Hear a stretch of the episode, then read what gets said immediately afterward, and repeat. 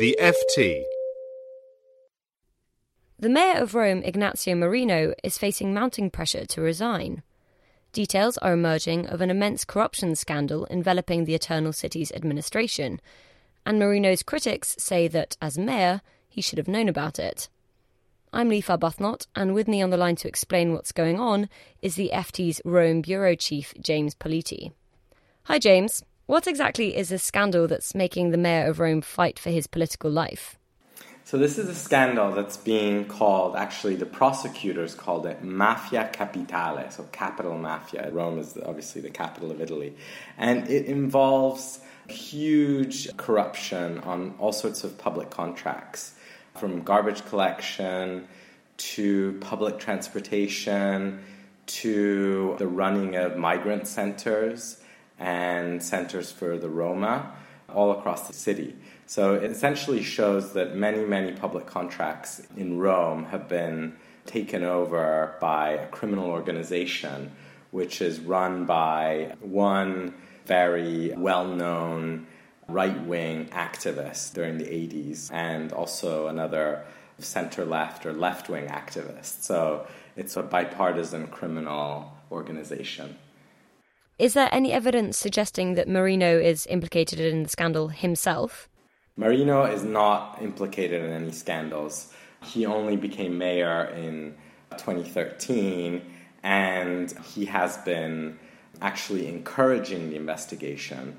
He has opened the books to the investigators and made sure that prosecutors pursued the case. But to many, that still seems to be not sufficient. So, do you think it's fair for him to be accused of this neglect? Do you think he should have known more about it?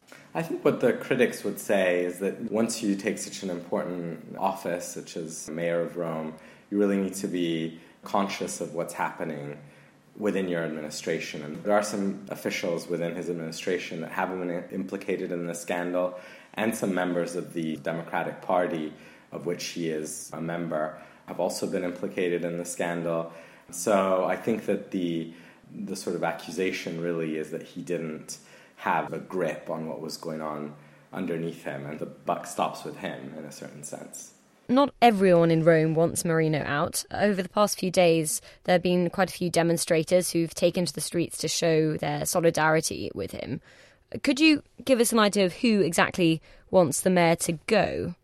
Well, what you're seeing is obviously the center right and right wing opposition is using this scandal to try to do as much damage as possible to Marino because they want early elections in which they possibly have a shot at winning back the city.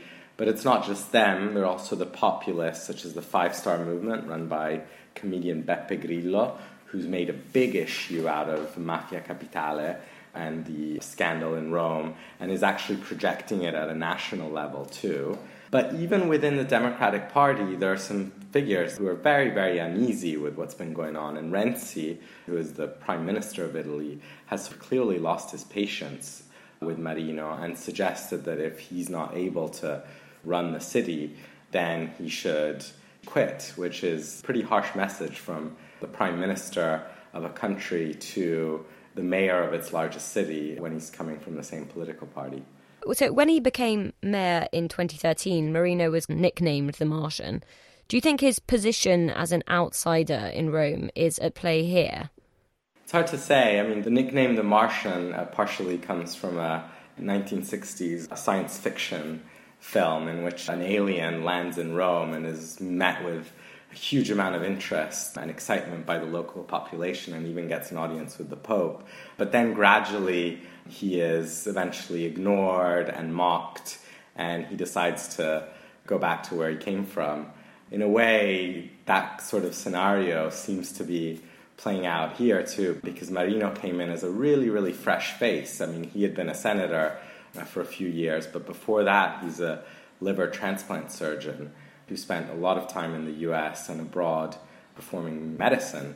And the fact that he came in with all these great ideas about how he could shake up the city, and he has possibly failed, so we'll see how it goes, is I think quite dispiriting to a lot of Romans and even a lot of outside observers who really love the city and, and wish it well. So Marino has said that he wants to be in office till 2023.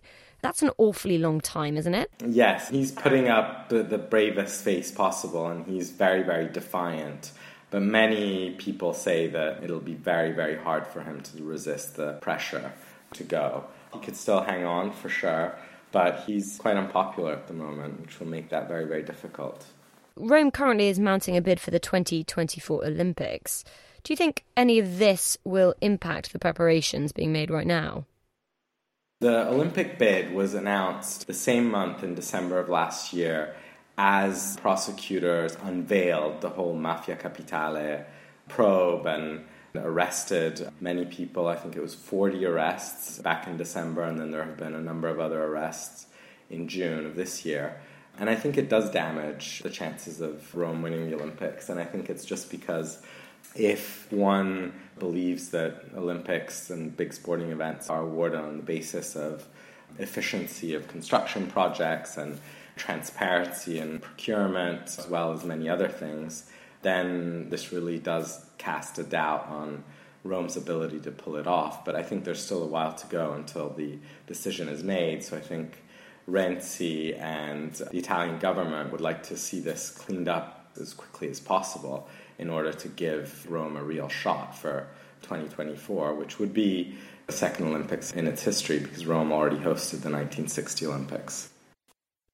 If you enjoyed this podcast, you might like our new show, FT Investigations, exposes and in depth analysis by our worldwide network of reporters.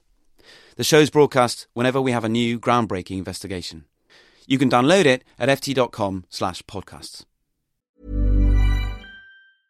Here at Bellingcat, we get to the bottom of things. From a global crisis to an underreported event, we find the facts using publicly available tools and resources, uncovering what is hidden on and below the surface.